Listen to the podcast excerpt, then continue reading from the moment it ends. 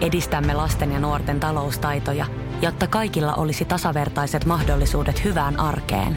Otetaan yhdessä tulevaisuus omiin käsiimme ja rakennetaan siitä parempi. Meillä on jotain yhteistä. OP-ryhmä.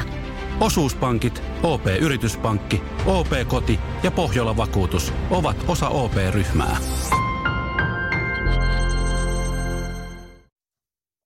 Tervetuloa kuuntelemaan ohjelmaa Urheiluseurojen sisäpiirissä. Ohjelmaa juontaa tuttuun tyyliin minä Mikke Alho ja juontajakollegani Tero Auvinen. Tämän jakson teemaksi on valikoitunut se, että miten huippujääkiekkoilijasta tehdään huippuurheilija. Tero, mä heitän sulla yhden kysymyksen tähän alkuun. Mitä sä olet mieltä, ovatko nykypäivän huippujääkiekkoilijat myös huippuurheilijoita? Ehdottomasti, eli tota, kun nyt on aika hauska, kun pystyy seuraamaan näitä. Kaikilla NHL-pelaajilla on tällainen Instagram-tili ja kyllä katto kesällä, kun jotain Mikko Rantastakin, niin onhan se timanttisessa kunnossa oleva kaveri. Ja nythän me täällä ihan vastikään oli juttu tästä Sami Nikusta, tästä suomalaisesta puolustajasta, joka valittiin AHL parhaaksi puolustajaksi. Ja hän pelasi yhden pelin viime kaudella NHL. Ja, ja nyt hän totesi sitten, että jotta hän aikoo päästä tulevalla kaudella pelaa enemmän, niin hänen on pakko olla fyysisesti vahvempi ja kesän aikana hankki nyt sitten viisi kiloa lisää lihasta, että pärjää niissä väännöissä. Eli tällainen äh, huhu siitä, että Amerikan maalla syötetään jotain muutakin kuin puuroa, niin nämä on ihan puppua. Eli tämä perustuu nimenomaan tähän nykypäivän huippuurheilija äh, elämäntyyliin. Joo, ehdottomasti siis. En mä nyt osaa sanoa, onko se puppua vai vähemmän puppua, eikä silloin sinänsä väliä, mutta, mutta joka tapauksessa lätkäpelaajat on niin kuin hillittömiä huippuurheilijoita tällä hetkellä. Eli, eli on vahvoja, ne on nopeita, rasvaprosentit todella pienet ja näin. Ja, ja sehän on itse asiassa se aihe, mitä me tässä, nyt, tässä, tämän, tässä jaksossa nyt sivutaan, on se, että kun tämä on faktaa, eli sun pitää olla ollaksesi huippukiekkoilija ja myös huippuurheilija, niin millä tavalla sieltä jo nuoresta lapsesta asti opetetaan se urheilullinen elämätapa, jotta sä olet urheilija 24-7 ja sitten sä kasvat sieltä huippuurheilijaksi, niin, niin se on se aihe, mitä me tänään keskustellaan täällä. Kyllä, ja me emme keskustele Teron kanssa siitä kahdestaan, vaan meillä on ihan oikeita asiantuntijoita tuttuun tyyliin siihen. Poikkeuksellisesti kolme vierasta tämän viikon lähetyksessä, ja Ensimmäinen heistä on myös sosiaalisessa mediassa, etenkin LinkedInissä hyvin aktiivinen luisteluvalmentaja Lari Joutsenlahti. Tero, miksi sä valitsit Lari Joutsenlahden? No Lari on mun mielestä ainakin Suomen paras luisteluvalmentaja. Hän on ollut Pavel Datsukin akatemiassa Venäjällä valmentamassa. Hän on ollut valmentamassa Pohjois-Amerikassa. Hän oli jonkun aikaa IFK-luisteluvalmentaja.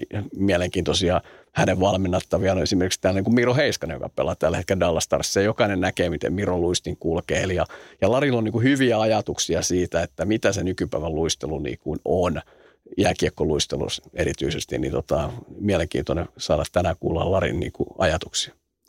Ähm, törmäsin tuossa aikanaan niin Larin analyysiin siitä, miten Conor McDavid äh, luistelee ja hän on ainakin minun papereissani ihan äh, niin kuin luistelutekniikasta äh, niinkään yksityiskohtaisesti tietämätön, niin maailman paras luistelija Conor McDavid. Allekirjoitatko Tero tämän? No varmaan ei voi, ei voi kyllä ehkä olla toista mieltä, että kyllä käytännössä kaikki nuo tämän hetken niin kuin huippupelaajat tuolla niin kuin NHL, niin ne on myös äärimmäisen hyviä luistelijoita kyllä nopeus on valtaa, voinen todeta. Sitten meillä on kaksi muutakin vierasta, eli Ville Isola, toiminnanjohtaja Suomen fitnessurheilu rystä ja Emmi Matala, joukkuevoimisteluvalmentaja Imatran voimistelijoista. Tero, eikö tämän pitänyt olla jääkiekkoaiheinen ohjelma? Miksi meillä on fitnessurheilu rystä joku täällä vieraana? Eli tota, jos ajatellaan, ketkä käy salilla ja treenailee muutenkin, niin tietää sen, että – että tyypillisesti voidaan ajatella, että kehittyminen tulee treenin, ravinnon ja levon suhteen. Ja tota, kuka se olisi parempi kertomaan tällaista niin kuin, niin kuin, kuin ravinnosta ja levosta kuin fitness-ammattilainen, koska, koska niin kuin kehonrakennus ja fitness, niin nehän perustuu pitkälti siihen niin kuin äärimmäisen kurinalaisen niin kuin, tällaisen niin kuin aikatauluun, miten sä treenaat ja, ja miten sä niin kuin syöt ja miten sä lepäät. Ja, tota, ja no sitten meillä on tota, tosissaan joukkuevalmisteluvalmentaja toisena vieraana ja, ja hänet mä haluan sen takia mukaan, että et, et kun puhutaan niin kuin huippupelaajasta, niin huippupelaaja on yleensä niin kuin hyvinkin niin kuin, niin kuin elastinen ja, ja notkee ja ketterä ja, ja sen tyyppistä. Ja tota, silloin kun mä itse pelasin, niin silloin vedettiin hirveästi kaikkea punttia ja jalkakyykkyä ja, ja tämän tyyppistä. Ja tota, nyt kun mä oltiin viime syksynä, mä olin tuon Pietarin SKA tota, treenejä seuraamassa ja pääsin sinne backstakelle, niin oli mielenkiintoinen nähdä, että siis Mikko Koskiselle oli hankittu tällainen tota, joogakone. Eli, eli, eli Mikko Koskinen treenasi niin kuin sellaisessa ihmeellisessä niin kuin joogahässäkässä ja, tota, ja, ja, ja se oli niin kuin hänen niin kuin tapa pysyä, ettei loukkaannu ja pysyä sellaisena niin kuin ketteränä, notkeana. Ja kun puhutaan kaksimetristä miehestä, niin sillä on varmasti merkitystä. Niin sen takia fitnessvalmentaja tai fitnessammattilainen kertomaan ravinnon ja levon merkityksestä ja sitten voimisteluvalmentaja kertomaan siitä, että miten sä teet oikein lihashuoltoa ja venyttelet, jotta sä pärjäät pelaan, jotta et sä loukkaan. Päästetään ääneen meidän ensimmäinen vieras seuraavaksi. Hän on Lari Joutsenlahti. Lähdetään ensimmäisen liikkeelle sellaista. Kerro vähän, missä sä oot tätä luisteluvalmennusta tehnyt? 14 maassa ja on ollut IFK-luisteluvalmentajana pari vuotta ja nyt tota, Tepsin liigan mukana ja tuhansia junioreita kansainvälisesti, niin aika, aika laajalla skaalalla oltu pyöritty. Mä tiedän, että sulla on itsellä tausta lätkästä ja tuosta alamakiluistelusta, mutta jos lähdetään ihan tästä, tästä lätkän luistelun valmentamisesta, niin miten sä siihen päädyit? Kyllä se mun niinku tavoite oli ensisijaisesti, kun mä Vierumailla opiskelin, että musta tulisi niinku oikea lätkävalmentaja, eli niinku joukkojen valmentaja, mutta sitten se alamäkiluistelu lähti siitä mestisvuoden jälkeen niinku hyvin rullaamaan heti niinku top 4 joukkoon ja sitten urheiluruudussa näytettiin noita pätkimäen kisoista ja sitten nämä vanhemmat rupesivat soittelemaan ja kyseli, mitä tulisi opettaa niiden pojille luistelua ja siis sitten pikkuhiljaa lähti lumipalloefekti pyörimään ja sitten Ville Peltonen sattui olemaan jäähallissa ja näki mun reenit ja siitä pari vuotta myöhemmin oli IFKs töissä ja paljon semmoisia hyviä sattumoita ja kovaa, kovaa duunia. Miksi tätä erityisesti tällaista luistelua kannattaa nyt sitten ekstra valmennusta siihen ottaa tai treenata? No, jos vaikka mietitään 93, kun Selänne pelasi NHL, niin nykypäivänä takaperin luistellaan nopeammin kuin siihen aikaan. Joku voi tuosta suuttua, mutta se on, se on fakta. Ja tota, luistelu on se, mikä, tai pelin nopeus on, on kehittynyt paljon ja luistelun, jääkiekkoluistelun biomekaniikan ymmärtäminen, niin se on aika tärkeää, että esimerkiksi monen jalka toisen viereen palauttaminen, niin se on semmoista 80-luvun toimintaa ja se ei niinku nyky, nykyjääkiekossa enää palvele pelaajaa. Että se on niinku aika eri, se jääkiekko-luistelu on niinku ihan oma, oma maailma, se oma tekniikkajuttu ja sen ymmärtäminen ja opettaminen on sitten taas sitten toinen juttu. Onko ennen opetettu eri tavalla luistelee? No siis onhan tässä nyt vähän kamppailtu sen, sen mukaan, että, niinku, että esimerkiksi noita katsoo vaikka Conor McDavidia ja muita kavereita, niin miten esimerkiksi suoraluistelua luistellaan niin kuin aika eri lailla kuin mitä se täällä Suomessa on niin kuin pitkä opetettu. Et jos vaikka otetaan tämmöinen yksinkertainen esimerkki, että kun sulla on pyörässä polkimet, niin toinen polin on ylhäällä ja toinen on alhaalla. Sitten kun lähdetään pyörälle, niin siinä on jatkuva paine. Niin esimerkiksi tuo jalka toisen viereen luistelu on vähän sama kuin sä polkisit pyörää, että ne polkimet aina osuisi yhdessä yhdessä ylhäällä yhtä ja sitten toinen jatkaisi siitä. Että semmoinen niin luistelun jatkuva paine ja niin kuin puristus sivulle, että jopa semmoinen leveämpi luisteluasento on parempi tuommoiselle junnulle oppia, koska siitä me pystytään niin kuin sitä kaikista tärkeintä, eli sivulle työntää jalkaa ja, ja sitten sitä rytmiä aletaan tekemään semmoista niin kuin hiihto rytmiä, niin se ei tota, nykypeliä hirveästi palvele. Luisteluskin on vähän sama, että, että tota, siinäkin on semmoinen oma, oma juttu, että jos haluaa halutaan, niin kuin mitä kaaraluistelukin, se ei, ei ole ympyröiden luistelu pelissä, vaan se on yleensä kiihtyvää luistelu. Ylipäätänsä aina kun luistelu, niin mä yritän niin kuin priorisoida sitä, että vauhti kiihtyisi. Sitten kaaraluisteluhan jäätävä hyvä tapa niin kuin viedä kuljettaa kiekkoa keskialoille ja siinäkin on sitten se, että osaa niin kuin nojata sen ulkoterän päälle ja sieltä saa semmoisen niin vipuvarren siihen luistelupotkuun, niin se on myös hyvä tapa. Sitten siinä kaaren luistelussakin on se, että siinäkin on se jatkuva paine, että pystyy jopa vähän lyhyemmällä potkulla kiihdyttämään vauhtia tehokkaammin kuin semmoista vanhan liiton pitkää, pitkää työntämistä. Pystyykö kaikki, kaikkia opettaa tuossa vai vaatiiko joku erityislahjakkuuden oppia nämä, mitä sä äsken puhuit?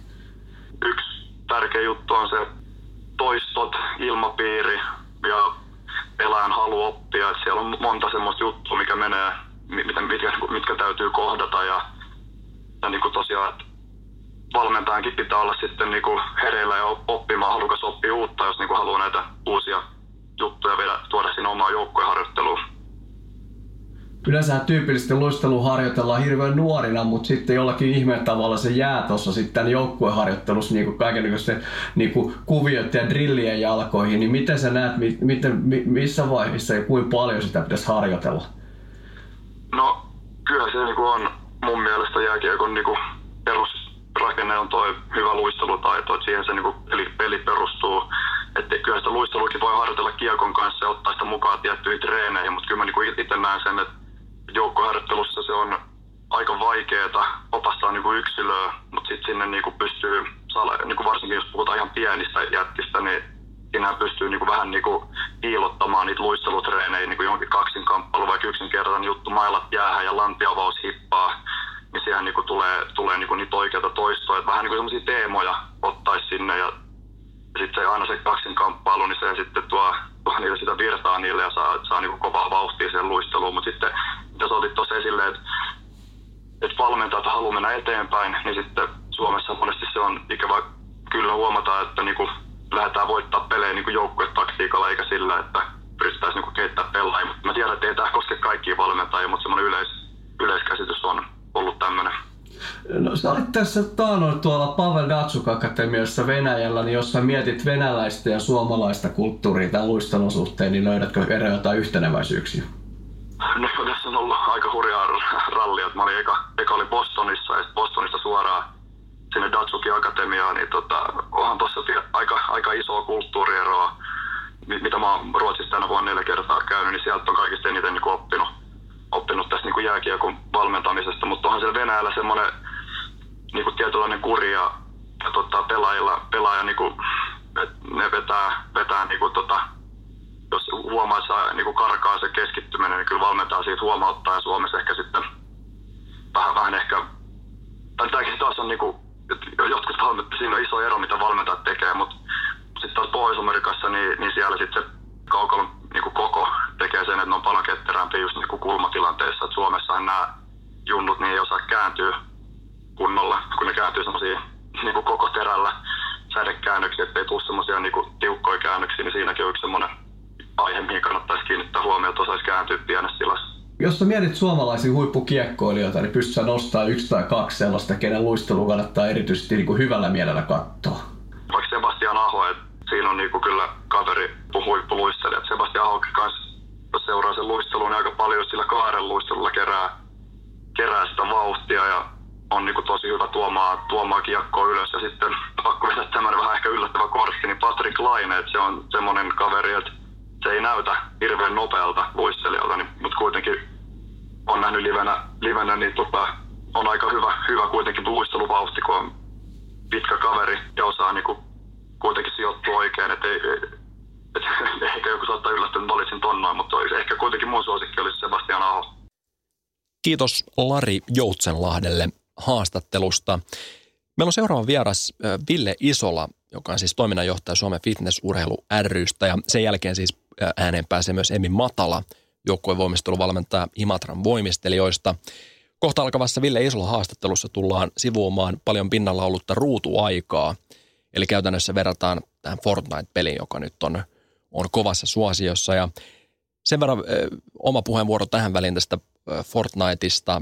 Sen verran on tullut ö, nuorten kanssa, eli nuorten, nyt sanon niin kuin 8-15-vuotiaiden kanssa oltu tekemisissä, että musta jotenkin tuntuu, että sen jälkeen kun ollaan käyty siellä harjoituksissa tai peleissä, niin se vapaa-aika, mikä jää koulun ja urheilun ulkopuolelle, niin käytännössä silloin vain etitään paikkaa, missä voidaan pelata videopelejä.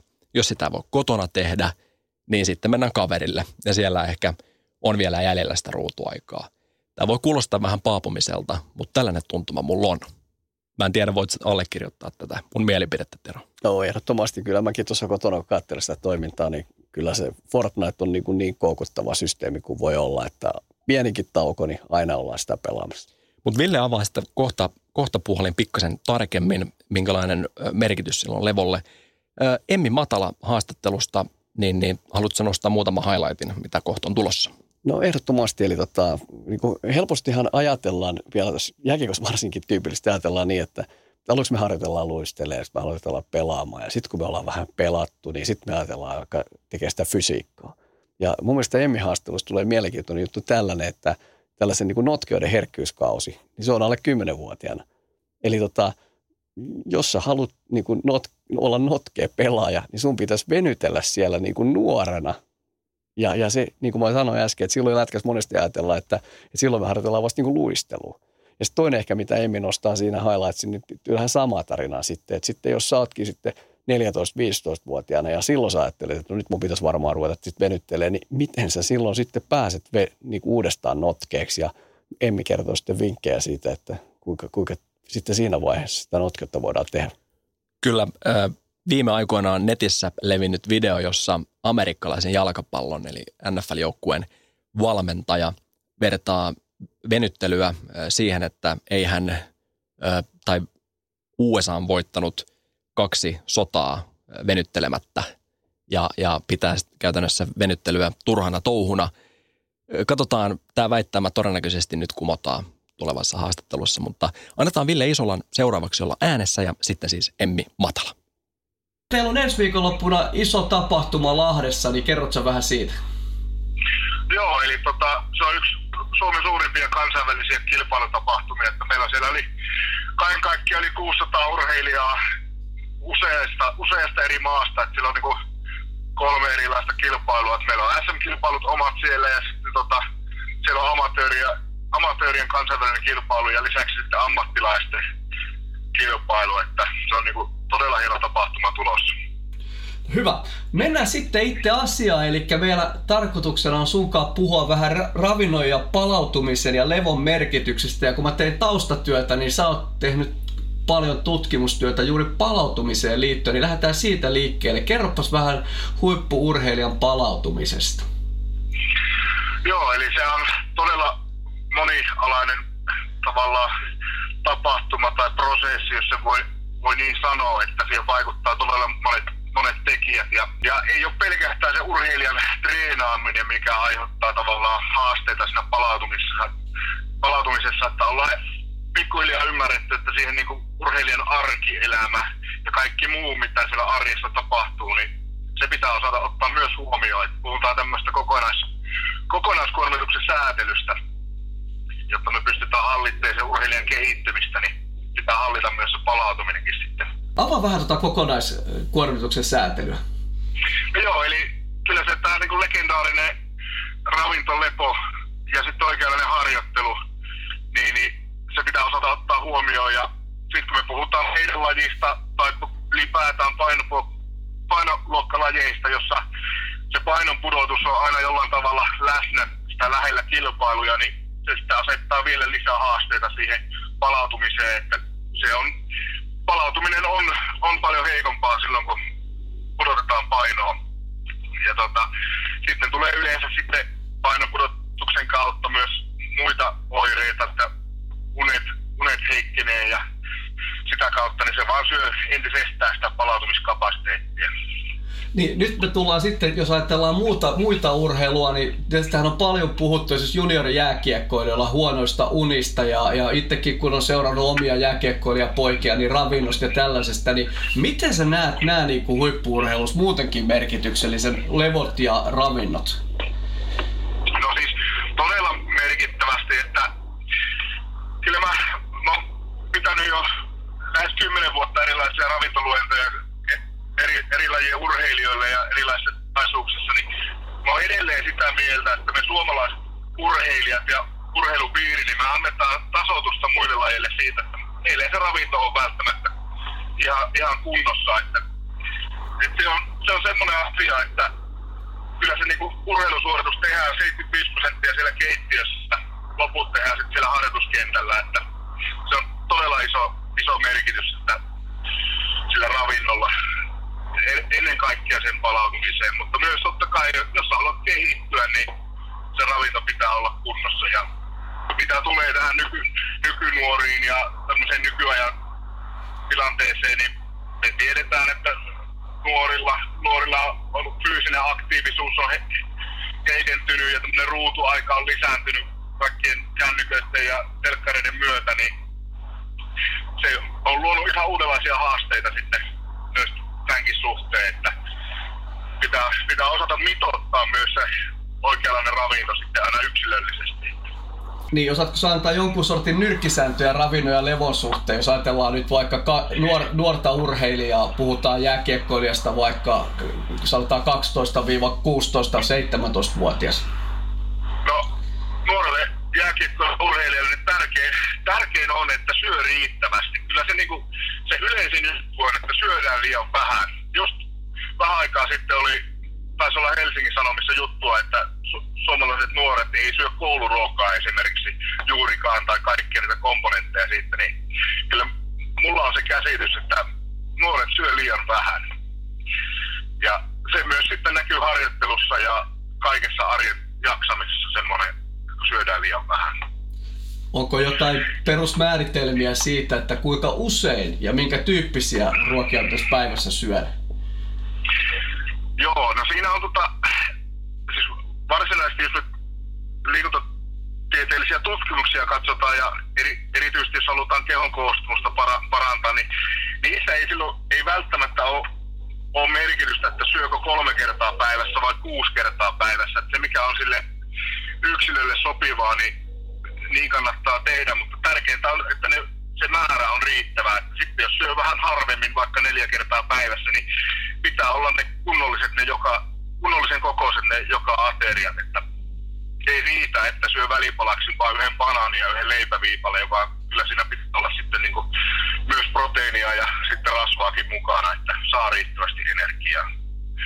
Mutta perussääntö on se, että tämmöinen niin lähtökohta-ajattelu, että normaali kotiruoka, sä syöt aamupalan, sitten sä treenaat aamupäivällä, niin sitten sä syöt välipalan ennen lounasta, totta kai hyvä lounas ja sitten päivällinen ja iltapala ja ehkä sinne vielä välipalan väliin sitten, jos treenaa iltapäivällä.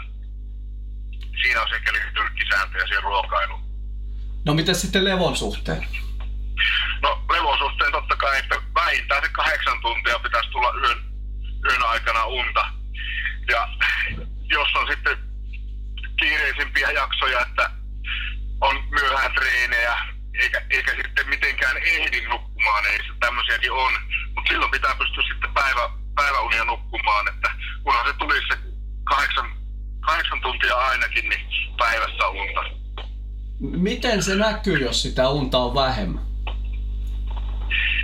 No semmoisena yleisenä nu, nuutumisena ehkä ja ei voi jollakin näkyä kiukkusuutena ja semmoisen lyhytpinnasuutena, että se on niin yksilöllistä se, se että ei sitä välttämättä niin kuin nuori urheilija itse asiassa hoksaa, että mä oon nyt nukkunut liian vähän.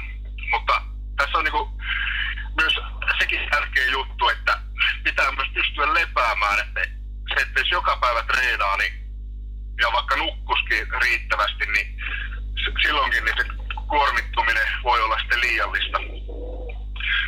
Ja, ja tämmöinen klassinen juttu on se, että nuoret varsinkin, että jos ne, niille ei ole treenejä tiettynä päivänä, niin sitten pelaa videopelejä tai vastaavaa, niin se kuormittaa hermostoa ihan älyttömästi tämmöinen videopelien pelaaminen esimerkiksi, niin se ei ole millään tavalla lepopäivä sille urheilijalle, vaan silloin pitää pystyä niin oikeasti lepäämään ja esimerkiksi lukemaan kirjaa tai vastaavaa.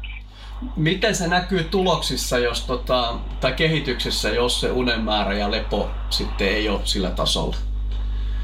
Voi mitään tiettyä, tiettyä nyrkisääntöä sanoa, mutta se on hyvin yksilöllistä, mutta, mutta suurin tietysti varmastikin ja yleistä on se suorituskyvyn heikkeneminen, että siinä niin valmentajille on tärkeä tehtävä, että ne seuraa sitä urheilijan kehittymistä ja ja ovat mukana siinä urheilijan arjessa silleen, että ne tietää, mitä ne urheilijat tekee. Ja Ja jos se niin suorituskyky on jostain syystä yhtäkkiä heikentynyt tai kehittyminen ei ole tasolla niin kuin normaalisti, niin sitten pitää valmentajan tarttua siihen ja haastatella urheilijaa, että voisiko se olla vaikka sitten unen vähyydestä kiinni. Studio kiittää tässä vaiheessa Ville Isolaa haastattelusta. Sen pidemmittä puheitta seuraavaksi äänessä Emmi Matala, joukkuevoimisteluvalmentaja Imatran voimistelijoista. Tero Ouvinen haastatteli Emmiä. Kerro nyt heti aluksi meille, että mikä sun näkemyksen mukaan on tällainen venyttelyn ja lihashuollon merkitys huippuurheilussa? Se merkitys on yhtä, tota, yhtä tärkeä kuin esimerkiksi alkulämmittelyllä. Et jos ajattelet, että alkulämmittelyllä yrität tota, valmistaa sitä kroppaa siihen tulevaan harjoitukseen ja lämmittää kehoa, niin sitten ihan samanlaisen harjoituksen jälkeen niin, niin lasketaan sitä harjoituksen intensiteettiä tosi sille pikkuhiljaa ja pidetään itsemme liikkeestä tai se urheilija liikkeestä ja, ja sillä kautta vaikutetaan siihen sit palautumisprosessiin sen harjoituksen jälkeen jos olisi jäykkä jääkiekkoilija ja, ja sitten tällainen niin kuin notkea jääkiekkoilija, niin onko siinä mitään eroa esimerkiksi niin kuin kehittymisessä tai treenaamisessa? Kaikki yksilölliset erot kuitenkin kannattaa ottaa huomioon ja voidaan ottaa huomioon just siinä loppuverryttelyn aikana. Ja tässä varmaan kannattaa just käyttää niin kuin apuna, apuna esimerkiksi fyssaria tai muuta, muuta tämmöistä niin kuin valmennuksen tukihenkilöä Tota, no mitä sitten, jos ajattelisi, että, että pelaaja olisi vaikka vähän jäykkä, jos ajatellaan voimistelijaa vaikka, että se olisi jäykkä, niin mm. millä tavalla siitä saadaan notkeampi? No siis ei siitä nyt oikeastaan muuten saada notkeampaa kuin ihan, ihan raalla työllä ja, ja venyttelyllä. Ja sitähän täytyy tehdä sit paljon sitä venyttelyä, jotta tästä, tästä urheilijasta saataisiin notkea. Ja tota, pitkiä venytyksiä ja oikeastaan se venyttelyn herkkyys, ikäkausi liikkuvuuteen on siellä lapsuusvaiheessa. Että sit jos, jos tämä urheilija, jääkiekkoilija päättää, päättää sitten myöhemmin vaikka aikuisena ruveta notkeeksi jääkiekkoilijaksi, niin se vaatii sitten vaatii aika paljon työtä ja versa ja hikeä ja kyyneliä varmaan sitten, mutta ei kai se tota, en usko, että se ihan mahdoton tehtävä on. Että kyllä, kyllä aikuisenakin ja myöhemmin pystyy sit hankkimaan itselleen sitä liikkuvuutta, jos vaan haluaa. No osaat sä antaa vinkkejä, jos mä ajattelisin, että olisi vaikka 15-vuotinen jääkiekkoilija juniori, joka, tota, jolle haluttaisiin tällaista liikkuvuutta ja notkeutta enemmän, niin minkä tyyppisiä venyttelyjä hänen kannattaisi alkaa tekemään? No kannattaa aloittaa ihan rauhassa ja ja varata paljon aikaa sille venyttelylle ja liikkuvuuden hankkimiselle ihan niin kuin useita useita kertoja viikossa ja useita minuutteja, minuutteja putkeen pitäisi sitten niin kuin jaksaa venytellä ja istua niissä venytysasennoissa. Et, et sit jos jalkoihin vaikka, vaikka haluaa sitä liikkuvuutta, niin sitten sit kohdistaa ne, ne liikkuvuusharjoitteet sinne jalkoihin ja, ja tota, pitkän huolellisen lämmittelyn jälkeen se on sitten turvallisinta se, se venyttely näin pitkissä tota, ajoissa, mitä tässä pitäisi sitten istua niissä venytyksissä. No, osaat sanoa joku nyrkkisäännön, että jos vaikka takareisiä haluttaisiin venyttellä ja jos käyttäisiin vaikka tässä klassista aitajuoksijan asentaa, niin jotta se mm. lähtisi venymään, niin kuinka pitkään siinä asennossa pitäisi olla? Useita minuutteja. Yhdellä minuutilla ei vielä päästä oikein mihinkään, että semmoinen varmaan kolme minuuttia olisi alku, alku ihan jees. Sitten sitä lähtee toki lisäämään sitä aikaa pikkuhiljaa ja, ja jos niin kuin takareisiakin haluaisi venytellä paljon ja haluaisi sinne sitä liikkuvuutta ja notkeutta, niin sitten mahdollisimman monipuolisesti niitä liikkeitä, että ei istuisi pelkästään siinä aitajuoksija-asennossa joka päivä, vaan että et sitten hakisi niitä erilaisia liikesuuntia siihenkin. Niin se olisi aika, aika tärkeä juttu. Tota, sä mainitsit tuon alkuveryttelyn merkityksen. Osaatko siitä vähän kertoa, että miksi, jos tuntuisi vähän hullulta, että mä alan venyttelen, niin miksi mun pitäisi tehdä joku lämmittely siihen? No, toki, toki sekin on mahdollista, että varsinkin jos sitä liikkuvuutta on alla, niin se lämpeet siinä, siinä kun saa olla tekemään niitä liikkuvuusliikkeitä, mutta et ei, ei kannata kylmiä, kylmiä lihaksia kylmällä kropalla käydä venyttelee ja rykimään ihan mahdottomasti. Et, et lihakset pitää olla lämpimät ja semmoiset vastaanottavaiset siihen, siihen liikkuvuusharjoitteluun. Tota, sä mainitsitkin tuossa tämän hyvän iän aloittaa venyttely, niin miten sä sitten vinkkaisit lätkäpelaajille, että milloin tämmöinen venyttely kannattaisi aloittaa? No lapsuusvaiheessa mun mielestä silloin, kun ne luistimet vedetään ekaa kertaa jalkaan, niin kyllä se, kyllä se liikkuvuusharjoittelu kannattaa ja varmasti otetaankin osaksi sitä harjoittelua ja sitä harjoitusprosessia, jotta, jotta siihen totutaan, ettei sit saa ensin pari vuotta vaan luistella ja tehdä niitä muita juttuja. Sitten yhtäkkiä pitäisikin alkaa harjoittelemaan liikkuvuutta, niin se ei välttämättä ihan toimi ja siitä välttämättä ei, ei niin tykättäisi. Kuitenkin venyttely on vähän semmoista ikävää puuhaa ja ehkä joskus vähän tylsääkin puuhaa. Mutta tota, mut jos sen silloin pienenä lapsuusvaiheessa aloittaa, niin siitä tulee semmoinen rutiiniomainen osa sitä harjoittelua, mihin sitten, sitten se urheilija kasvaa ja, ja tottuu siihen. Tota, sä mainitsit tuossa ton, että jos lähdetään tekemään sitä liikkuvuutta, niin tehdään pitkiä venyttelyjä. Miten sitten, jos ajatellaan, että olisi, olisi tänään peliä ja tehdään ennen peliä tai sitten pelin jälkeen näitä palauttavia, niin onko ne yhtä pitkiä vai onko ne lyhyempiä venyttelyjä silloin? No siis ennen treeniä ja heti treenin jälkeen niin vähän lyhyempiä semmoisia, semmosia varmaan mitä nyt sanoisin 30 sekuntin luokkaa, koska siinä on aina sitten se, varsinkin ennen vaikka peliä tai sitä treeniä, niin siinä on se vaara ja riski, että, että ne lihakset menee tavallaan löysäksi pitkistä venytyksistä. Ja sit sä et saa sieltä enää sitä tota, räjähtävää voimaa, kun sä oot tavallaan pelannut sen jo siitä pois, vaikka sä oot ajatellut, että vitsi mä tein nyt huolellisen lämmittelyn ja venyttelin niin hienosti ja kaikkea ja pitkästi, mutta sit siinä voi käydä silleen, että et sieltä lihakset lähtee se kyky siihen räjähtävää voimaan, mitä sä tarvisit varmaan just, just jääkiekon kaltaisessa lajissa, niin sit siinä pelitilanteessa tosi paljon. Tota, mikä sun kokemus loukkaantumisten suhteen, niin kuinka paljon pystyy loukkaantumisiin välttämään paremmalla liikkuvuudella?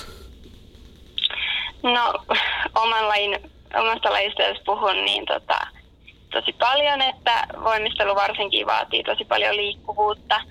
Ja se liikkuvuus pitää hankkia silloin lapsena ja ne voimisteluliikkeet varsinkin, sit, mitkä vaatii se liikkuvuus myöhemmin, niin sä et niitä voi harjoitella turvallisesti, jos ei sitä, sitä liikkuvuustaustaa sieltä löydy pohjalta. Että tota, se kannattaa muistaa, että taitoa, koordinaatio, sä voit harjoitella ihan loputtomiin. Mutta sitten jos se herkkyyskausi on siellä liikkuvuudessa vaikka lapsuusvaiheessa, niin se sitten pitäisi hankkia silloin, jotta myöhemmin sit sitä taitoa voisi käyttää ja pysyä sitten lajin vaatimissa, vaatimissa liikkeissä mukana. Kiitos Larille, Villelle ja Emmille loistavista puheenvuoroista ja haastatteluista. Pakko sanoa kyllä, Tero, että nämä puheenvuorot avasivat meikäläisen ajatusmaailmaa entistä enemmän. Ja näin ollen tästä on hyvä jatkaa tällä samalla linjalla, sillä seuraavan viikon jaksossa jatketaan pikkasen samalla teemalla, eli meillä on äänessä muun muassa kaverin nimeltä Niklas Hede. Tero, avatko pikkasen enemmän?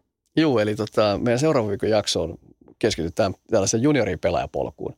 Ja meillä on loistava tilanne. Me ollaan saada, tai saadaan vieraaksi tota Niklas Hede. Hän on tota Red Bull Salzburgin Euroopan hienoimman jääkiekkoakatemian kehitysjohtaja, jolloin me saadaan niin kuin aivan Euroopan huipulta näkemystä siitä, että millä tavalla junioritoimintaa, junioripolkua pitää kehittää. Sitten Niklaksen lisäksi meillä on vielä sitten Juha Kuusla, joka on jokereiden junioripuolen hallituksessa ja hän pystyy sitten kuvaamaan sitä myös, että millä tavalla tällä niin kuin jokereiden tapainen seura tukee tätä junioripolkua. Näillä puheilla kiitämme tämän viikon jaksosta ja toivotamme teille oikein hyvää ja urheilullista viikkoa. Jääkiekkohaastattelut tarjoaa Jatkoaika.com. Ja nyt on tullut aika päivän huonolle neuvolle. Jos haluat saada parhaan mahdollisen koron, kannattaa flirttailla pankkivirkailijan kanssa. Se toimii aina. Mm. Huonojen neuvojen maailmassa Smarta on puolellasi. Vertaa ja löydä paras korko itsellesi osoitteessa smarta.fi.